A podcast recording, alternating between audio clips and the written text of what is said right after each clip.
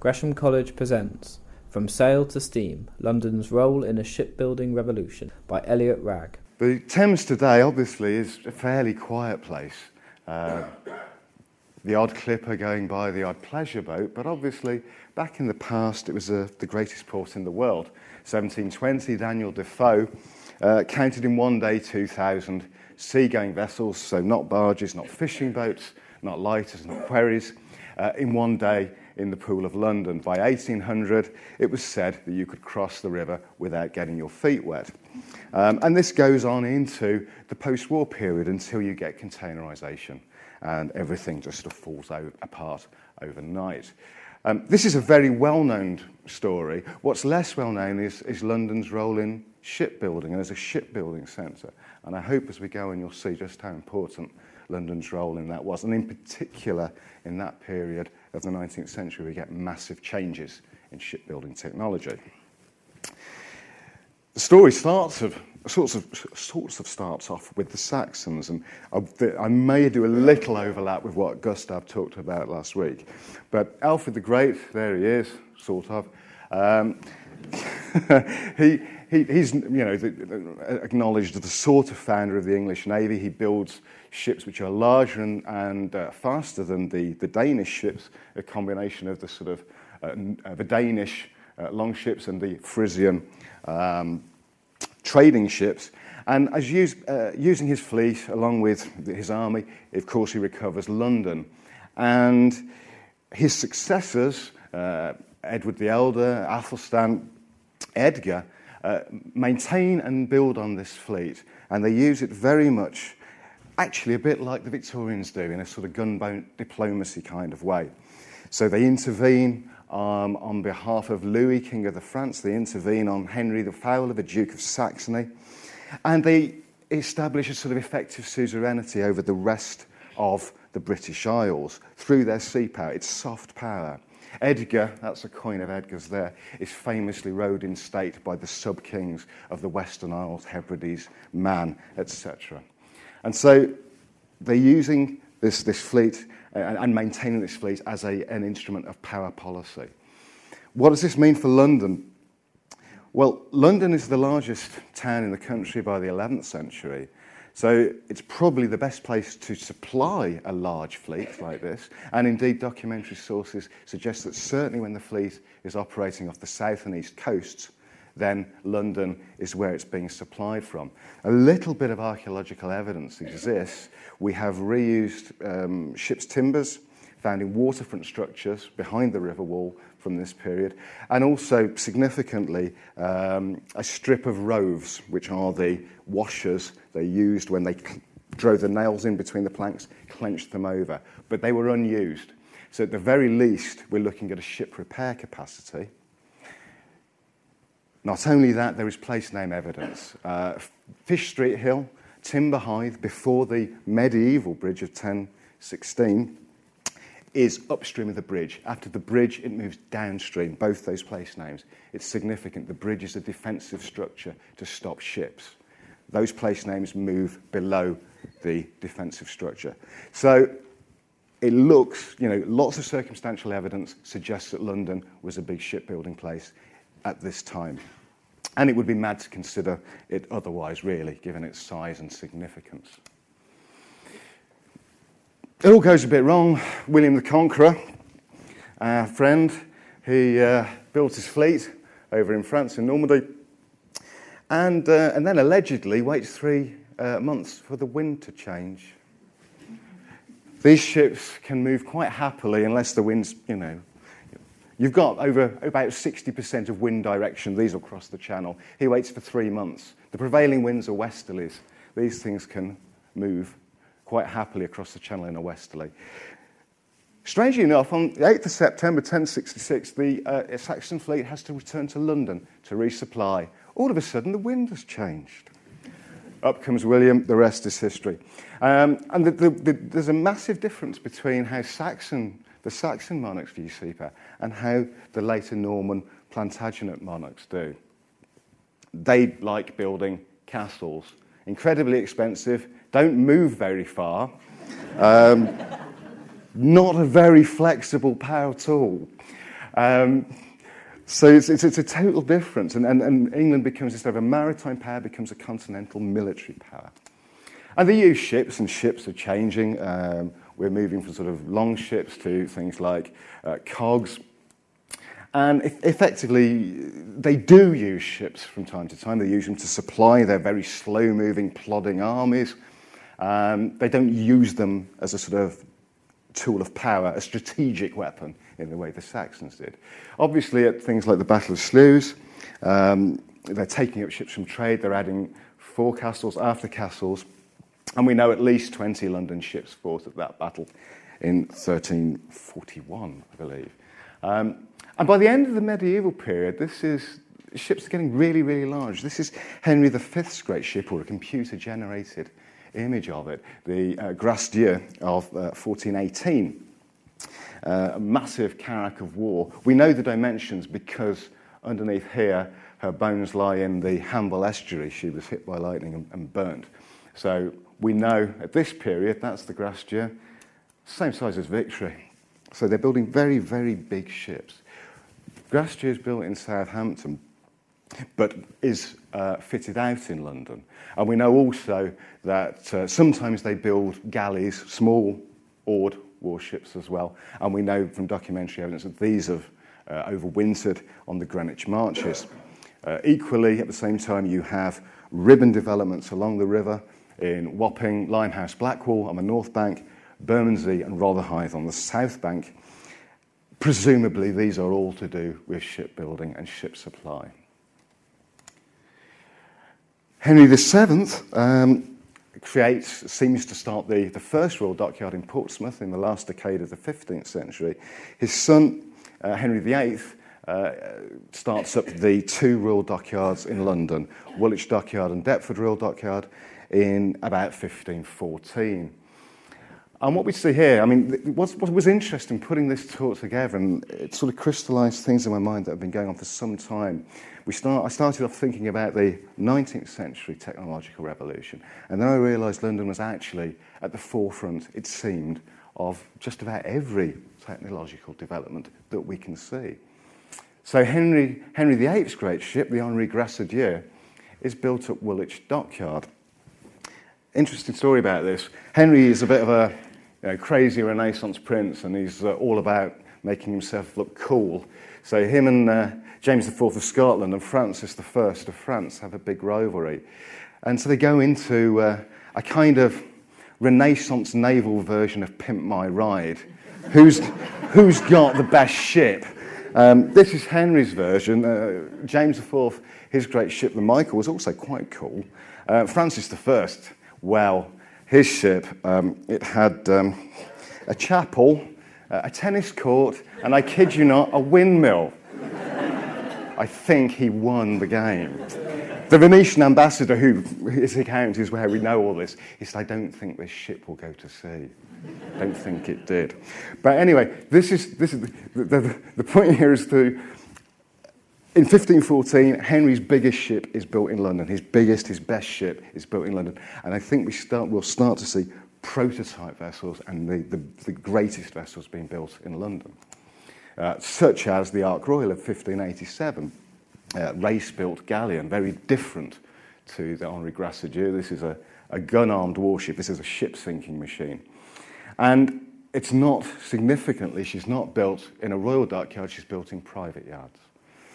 And again, we will see that the private yards are just as important as the royal yards, particularly in time of war, because in times of peace, most of the, the Navy Royal, as it is now, and the Royal Navy as it becomes, is actually laid up in reserve. So the first parts of war, the royal yards are desperately trying to get the ships in reserve to sea.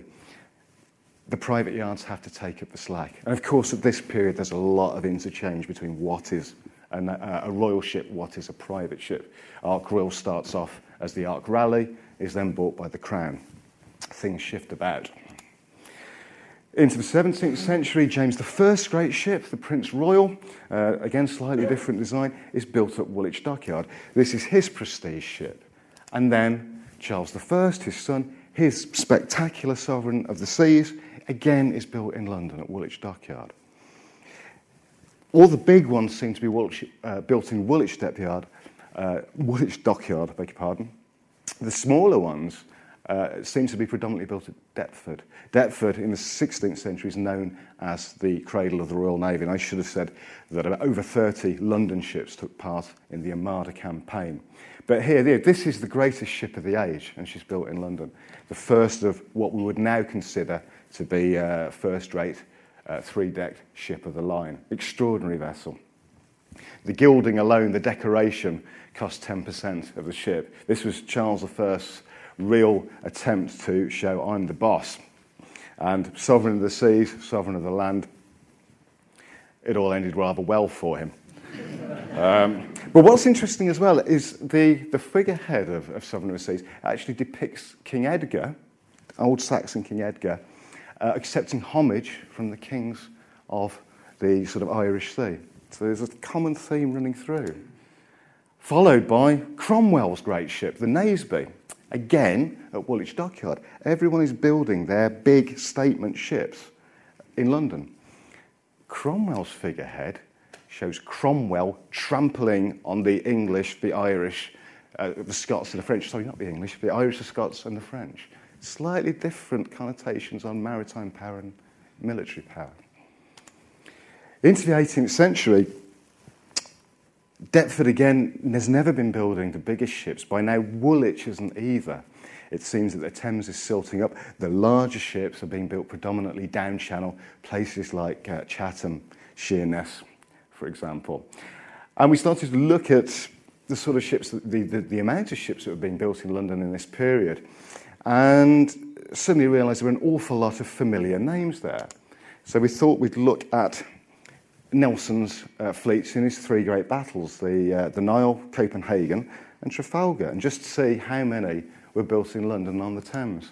So this is the Nile, 1798, four in the Royal Dockyards in London, one, two, three, four, five, six, seven in the private dockyards in London, two more uh, lower, in the lower Thames, only one is not a Thames built ship. At Copenhagen, two in the Royal Dockyards, another four in London's private yards, all but two Thames built. Trafalgar, uh, four in the Royal Dockyards, another five in the London private yards, another load in the, uh, in the lower Thames yards. If you take out the fact that two of these are French prizes, the proportion rises to 68%. Cumulatively, over those three battles, 52% of Nelson's ships are built in London. And if you add the lower Thames Yards and the Medway, 75% of his battle fleet is built on the Thames. It's quite astonishing. We think of Portsmouth and Plymouth and places like that as the home of the Royal Navy. It's not, they're not. But they're not just building warships. Obviously, in the medieval period, in the 16th century, there's a great crossover between uh, am I a pirate today? Am I a fisherman tomorrow or a trader yesterday? But by the 18th century, obviously, things are a lot clearer. But uh, the London yards are also churning out um, masses of merchantmen. This is the yard at Blackwall. In, in the 18th, late 18th century, the largest uh, yard in the country and quite possibly the largest, largest yard in the world by extension. And they were producing an awful lot of East Indiamen and also uh, you know, normal, smaller uh, barks and traders, as were all the other London private yards. The first technological revolution of the 19th century is quite a um, invisible one. It's all about the framing of the ships internally. Um, and uh, Robert Seppings, who is surveyor of the Navy from, uh, from 1813, uh, introduces this diagonal framing. This is kind of how ships were built before, so you have internal riders along here to stiffen the ship, he builds in these internal diagonal frames, which we've found evidence of from uh, a structure at Charlton foreshore of the Duke of Wellington, a much later ship. Um, these timbers here, which show this, how they fit on the keel. It's a very invisible revolution, but it makes ships much stiffer. He combines it also, this may not be too visible, with uh, longitudinal diagonal framing as well. What this means is all of a sudden uh, you can make wooden ships much longer. or relatively longer. You saw before that the Grace Dieu of 1418 was about the same size as the Victory. This pushes it a bit further. And possibly Seppings' work is based on uh, Gabriel Snodgrass, who is one of the main shipwrights for the East India Company at Blackwall. More work needs to be done, as ever. So, the main and most visible initial revolution of the 19th century is obviously uh, the rise of steam. Steam power by this period, around 1800, has been used for about 100 years, uh, pumping water out of mines and things. And of the, turn of the 18th century, people start to re- think, how do we apply this this wonderful power, to other applications? Uh, in 1788, uh, Robert Burns is known to have uh, taken a little trip on a lake in a paddle boat. The French are playing around with things. Um, William Symington produces a, a, vessel up in Scotland, the, the Charlotte Dundas, to ply on the Forth Clyde Canal, but the directors took fright that the wash would uh, tear the banks down. In 1807, on the Hudson River in North America, they started to have steamships, small steam paddlers, uh, operating a service. And shortly afterwards, in 1812, Henry Bell uh, produced the Comet. There's the Comet there. And she started a regular service on the Clyde. So, what's happening in London? You know, it's the greatest shipbuilding centre in the world. Um, our friends up north are embracing this new technology. Uh, our friends across the uh, Atlantic are embracing this new technology. Um, our friends across the channel are embracing this technology. What are we doing here in London? Initially, not a lot with the ships, but we're doing an awful lot with the engines.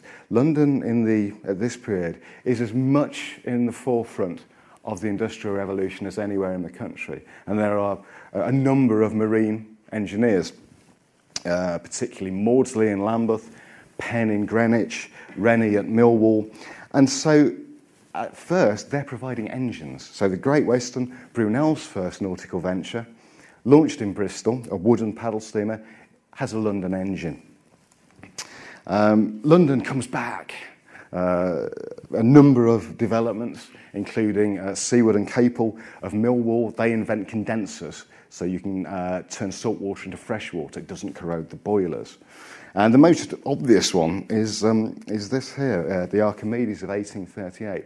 Paddle steamers, Great Western is a successful boat. It's a great paddle steamer. Happily, happily plies across the Atlantic. But I think this uh, image demonstrates the problems you have with paddle, uh, paddle wheels in a, anything approaching a rough sea. The paddle wheel would be there. So here on the starboard side, it'll be out of the water, not doing anything, spinning helplessly in the air.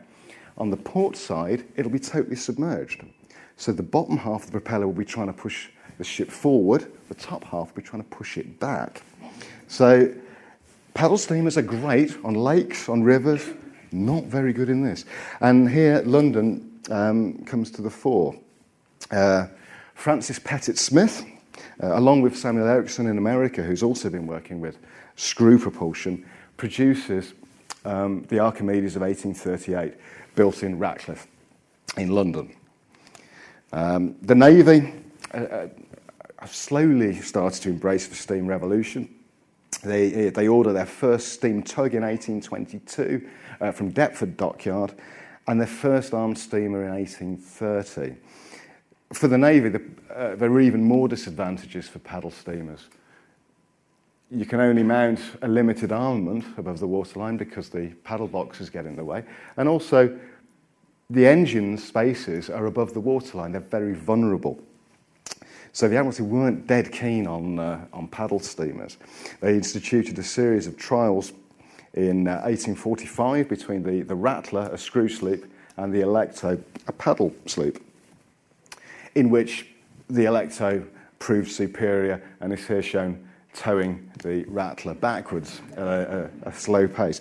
But the Admiralty is, is, is, very much accused in the 19th century, or traditionally is, of being very backward looking. They're not. They just want to be sure of what's going on. And they're always conscious that Britain has much greater shipbuilding capacity and much greater technological capability than anyone else in the world. So if something unusual crops up, they know they can deal with it if they have to. That's what they told themselves anyway. Um, Woolwich, by this time, Woolwich Dockyard had become known as the, the home of the steam navy. It was becoming much more of a specialist marine engineering place. And not surprisingly, given all the London steam and marine engineers uh, that were located so close, Deptford in this period has sort of almost been mothballed from about 1830s, has a brief resurgence in the 18, late 1840s, late 1850s. But Woolwich becomes known as the home of the steam navy. And not surprisingly, the first line of steam line of battleship designed as such for the Royal Navy is launched at Woolwich Dockyard in 1852. Uh, this is one of her close sisters. This is the Edgar. Um, again, along with, we've got a bit of Edgar, possibly, along with either the Anson or the Hannibal. All Deptford or Woolwich launched ships in the 1850s, and they comprised part of this structure, which was a wharf at a shipbreaking site in Charlton, uh, along with tip, uh, timbers from this ship, the Duke of Wellington, which on a launch was the largest warship in the world. She's launched in Pembroke Dock, too big to be launched in the Royal Dockyards in London. Duke of Wellington was designed as a, a first rate ship of the line. On the stock, she was cut in half, and a steam engine was inserted, and then she was kind of stitched back together. It didn't work too well, oddly enough. Uh, she was the flagship of Sir Charles Napier in the Baltic uh, campaign in the Crimean War and, and, basically shook herself apart. Spent the rest of time in harbour as a accommodation ship. But anyway, you know, this is the sort of thing they're playing about with at this time. Everything's new, things are whizzing along, things are becoming obsolete before you even launch the ship. Um, talked about the structural uh, revolution, the changes brought about by Seppings and, and uh, Seppings' work. This is the Orlando, this is the largest frigate ever built for the uh, Royal Navy, along with her sister, uh, the Mersey, about 300 foot uh, in length. Again, both London, uh, London engineered, both have London engines in them. But this is now approaching the very, very limits of what you can do with a wooden hull. Uh, a ship in a seaway faces uh, two very large stresses because as you're going along, you're moving between wave troughs and wave peaks. So, what you have is when you're between peaks, you, the hull wants to sag. When you're between troughs and the peak is underneath the center of your hull, uh, the, the hull wants to uh, hog, as, as, as the, the term is. It's sagging and hogging. And there's only a limit that timber, you know, a limit to this that timber will stand.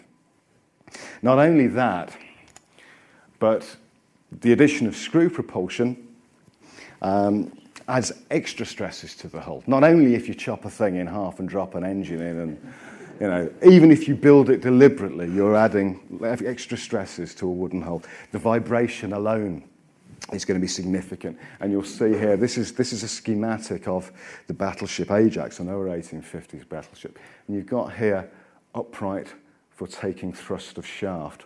So before, with a sailing ship, you'd have three masts or even more. The stresses, the motive power would be delivered along the entire hull. Here, it's all going through there, just that little spot. So it's putting massive stress just on that part of the ship.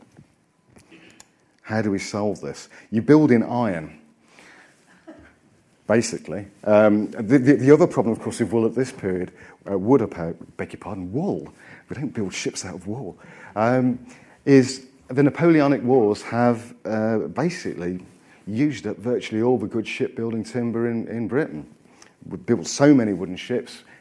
Timber is really, really becoming scarce and expensive. At the same time, iron is becoming very cheap and very plentiful.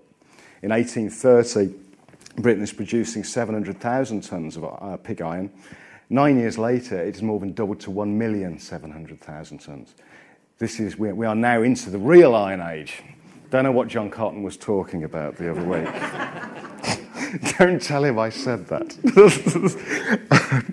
and so, is, how is London involved with this iron shipbuilding revolution? Well, obviously, it's, it's going to be involved. This is the first iron, uh, iron ship to cross the channel. This is the Aaron Manby of 1821, uh, built in sections in Tipton in the West Midlands, transported down to London, and assembled at Rotherhithe. So the first iron ship to cross the channel is assembled in Rotherhithe. But this is basically like a pleasure steamer, a river steamer. And as you can see, it's uh, basically a river, a river boat moving from Paris to Le Havre.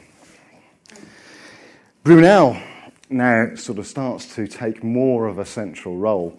And the Archimedes, Francis Pettit Smith's ship, uh, Brunel was very interested in, and he studied it uh, quite uh, in quite detail, and um, he drew the right conclusions. What you needed was not just a screw propulsion, but you needed an iron hull. And once you're building an iron, you can make it as strong as you like.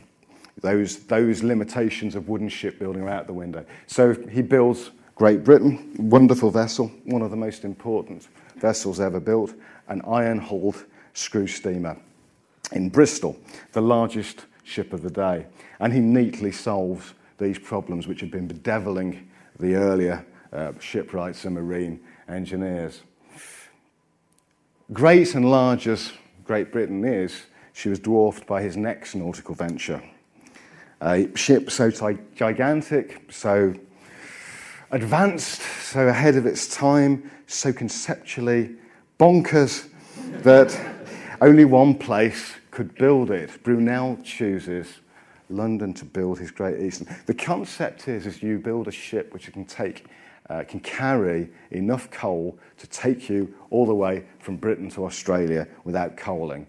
And in those days of very low performance engines, you're looking at about 10,000 tons worth of coal. So you need an, a gigantic vessel. Great Britain, she's big, just over 300 feet long. This one, almost 700 feet long. Uh, and Great Eastern is not even approached in size for another 40 years. It, it's an extraordinary concept. It is, it, it is like a spaceship of, of the day. And, and Brunel realizes the only place that has the uh, technical know how, the skilled workforce, the finance uh, to do this is London. And so for two years, from 1856 to 1858, slowly this incredible behemoth rises uh, above the London, the Millwall skyline, slowly taking shape. Um, he had to build it sideways because we've already talked about the, the limitations of the Thames. If you tried to launch this thing length, lengthways, you'd end up in Deptford High Street. It's not going to work. So what he does is he comes up with a, a revolutionary idea of a sideways launch, and they, build, he builds two cradles. There's one of them, with each with its own individual slip. Um, the idea being that it would just slowly slip down into the water on launch, and then at high tide just float out, easy as you like. There again, this gives you some idea of the scale of this vessel. This is this is astonishing. This is like the eighth wonder of the world, quite possibly the greatest engineering achievement of the Victorian age. So, London has been waiting with bated breath for the great day. This thing is, you know, this is, this is extraordinary. It's like the Shard. You know, it's, it's, you know, you can't not see it. And so, November 1858 comes, the great day. The directors of the, the company uh, against Brunel's wishes, invite crowds of sightseers in. it's like a football match. So it's heaving with people around here. And so the, the moment comes, you know, chuck a bottle, I name you Great Eastern. Nothing happens. And everyone laughs and goes home. And Brunel's not a happy bunny at this point. Over the next three months, he, they have tugs out in the river trying to pull this thing. They get hydraulic rams in to bash it They down the slipways. They break the hydraulic rams. He rings up Birmingham, get me bigger hydraulic rams. They didn't have phones, he used email. But the Three months, bashing, pulling, tugging, smashing. The thing finally takes to the, to the river. And while Brunel was a marvellous and fantastic visionary and great engineer, he wasn't an archaeologist because we've done work on the slipways. And for all his precision engineering of his slipways, combination of concrete beds, timber runners, and these would have been covered by railway irons. Underneath here is prehistoric peat deposits. They're very, very compressible. At its launch, the weight of the Great Eastern is about 10,000 tonnes. And he had meticulously worked out that through his engineering, there would be you know, a, a, an equal pressure across all of these slipways. As soon as the thing touched the, the part of the slipway over the foreshore, it just went tilt and wedged.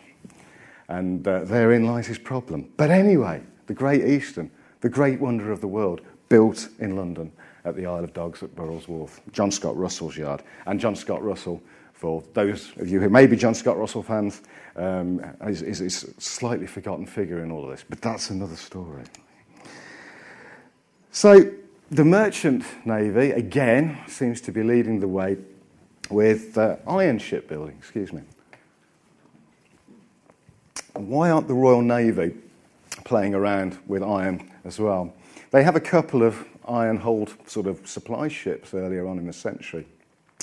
But early iron plate is, just didn't stand up to cannon fire. Round shot would punch through it quite easily. Um, uh, it's a little apocryphal, the story that the Admiralty said, well, iron, floats, iron ships will sink. They weren't that daft. Um, but it, it put them off. And again, there's this notion that they know whatever someone else does, they can catch up and overtake with ease in this period because Britain's superiority, technological superiority, is so great. So, of course, the French decide they're going to have a go with iron, and in the Crimean War, they um, create a, a series of armoured sort of gunboat ships. This is the, the Lave of 1855. And at the Battle of Kinburn, uh, they were able to bombard the Russian fortress with some success and, and with impregnability. They were much larger iron plates, about four inches thick, and it basically worked. This, this led to the French Navy building the first ironclad frigate. This is Le Gloire, Gloire, I beg your pardon, of 1858. It's a wooden hulled ship um, encased with an, an iron armoured belt. And the French uh, and her constructor, de Lome, are you know, please just punch. This is it. We're in charge. The Admiralty go, all right, we'll give you that then.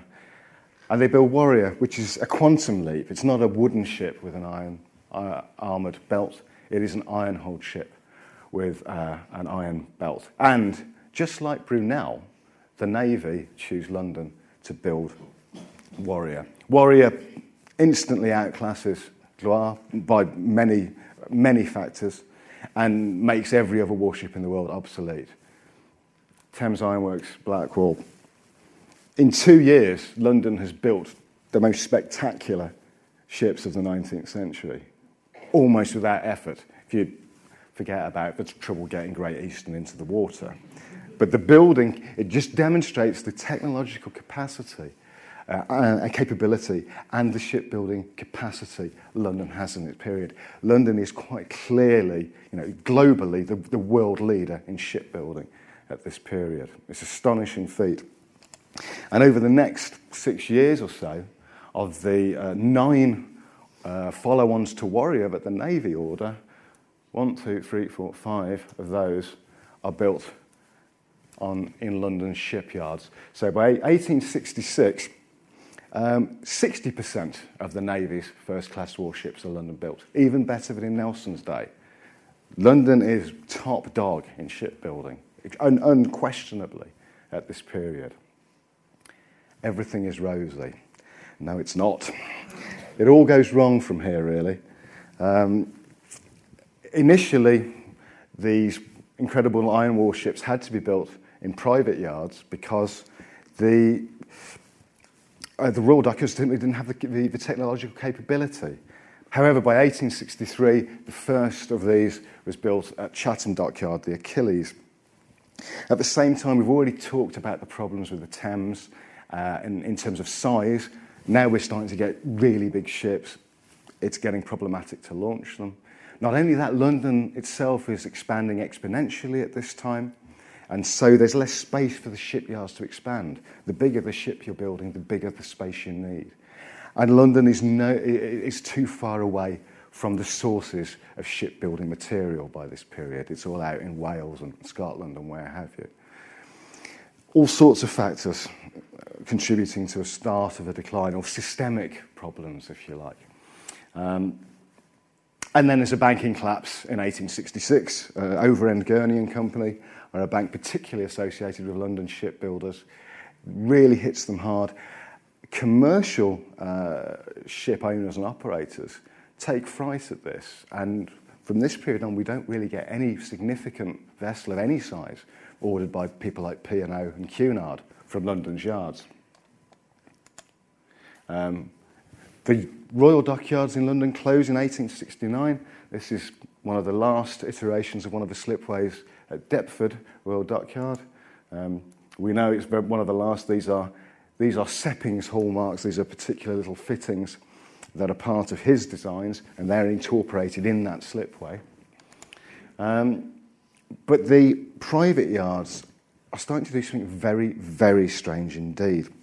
This is uh, a uh, table drawn up by uh, Andrew Choong Han Lee, Lin from the Mar- Maritime Museum. I'm, I'm very indebted to him for lending it to me. And he's analysing what Thames Ironworks, so you know, they just built Warrior, top place in the world, and actually London has a lot of kudos out of Warrior and Great Eastern Broad. But if you look at these numbers, they look all right for 20 years. But if you look at the tonnages, in terms of the warships, you've got 44 ships at 84,000 tons. They're averaging about 2,000 tons a vessel. The civilian vessels are averaging about 280 tons a vessel. So London's yards are now in some kind of weird parallel universe almost, or schizophrenic thing, where they're building either battleships or barges. It's, it's really, really odd. And again, a lot of these foreign naval orders are coming in because people think, yes, we want something like Warrior. Yes, we, you know, we know London's the place to be. The Royal Navy ones are much more uh, in response to war scares, they're emergencies. Quick, quick, we need some ships. Let's ask London. This is not a sustainable business model. And indeed, slowly now, throughout this period and up towards the end of the century, the, uh, the London shipyards start to close, and people like Dudgeon and Samuda, they start to fade out of the picture. Um, here's Dudgeon. You know, they're, they're still building big ships. It's an example of a Dudgeon-built ship. Uh, again, this is a result of a war scare. The Admiralty is much happier uh, building in-house at the Royal Dockyards, and increasingly as well the, uh, the private yards on the Clyde, in Northern Ireland, Birkenhead, because of their advantages with their closeness to materials. Their workforce is cheaper, all sorts of things like this. London is only getting the odd order for warships from the Navy. But what London still has is its technological edge, the, the sort of brains. And they start doing, they, they start an entirely new form of vessel. They, the, the first destroyers are built in London. This is the Havoc of 1893, the very first, built at uh, Poplar by Yarrow. And one of the very close follow ups, the Daring of 1893, was built at Chiswick. For those of you who know Chiswick, uh, you may not imagine Chiswick as a shipbuilding centre. It was. It was cutting edge technology at Thornycroft's Yard back in the late 19th, 19th century. And so London, you know, these new thrusters have tried to sort of, okay, we'll, we'll not do that, we'll do something different, and we are still dead cutting edge. Um, unfortunately, the various factors, particularly cost, and particularly the way London waterfront space, by this point, because the port is getting uh, so big, it, it becomes more economical to use the space for warehousing goods in and out than having a big space where you're building a ship. So they start to move out. In Thornycroft's case, they had a slight problem. Um, the problem being encapsulated in two words, those being Hammersmith and Bridge. Uh, this is one of the very last uh, destroyers built by Thornycroft, and they used to have to float them down the Thames without the upper works, without the funnels, without the masts. And eventually, as destroyers got too big, you know, couldn't do it. So sadly, by sort of 1907 or so, 1906, 1907, Thornycroft had moved to Southampton. Yarrow had moved to Glasgow. A very brief link, but almost, if you like, sort of last spurt of the flames of London's technological lead in shipbuilding. Thames Ironworks soldiers on manfully to the end. And increasingly desperately, they bid for big prestige projects because they're still, they're still thinking, well, yeah, Warrior got us loads of business. If we can keep showing we can build these magnificent, brilliant ships, that, you know, we will keep going. And so they, they petitioned Parliament to build the, the Thunderer, an Orion class super dreadnought of 1911. Thunderer is as good a ship as London has ever built. So, you know, a fine, fine ship. Unfortunately, they put all their eggs in one basket. Everything was, you know, the, the wheels were literally falling off. And in 1912, uh, the banks refused to honour their checks, and Thames Ironworks just goes bump. The only sort of echo of Thames Ironworks now, I'm afraid, is West Ham United. Uh, they, they were the Thames Ironworks Works, team and are, and are known as the Irons because of it. If you look at their badge, they have shipbuilding hammers on there. So, for basically exactly a millennia, London is producing ships. It's not only producing ships, it's producing the best ships and the biggest ships. Uh, an extraordinary story that, that really is, is not known. And then a combination of factors. It, it, it leads these technological revolutions. It, might be, it has a slow start with steam. It's certainly at the forefront with iron. Um, but these, te- you know, these technologies it pioneers come back to bite it. And it is a, it is a, a you know, the, the, collapse of the Thames shipbuilding industry, or London shipbuilding industry, is, is, was, was within the, it is the fruit of the seeds of its own success. But it's a story that should be told more often. Thank you very much.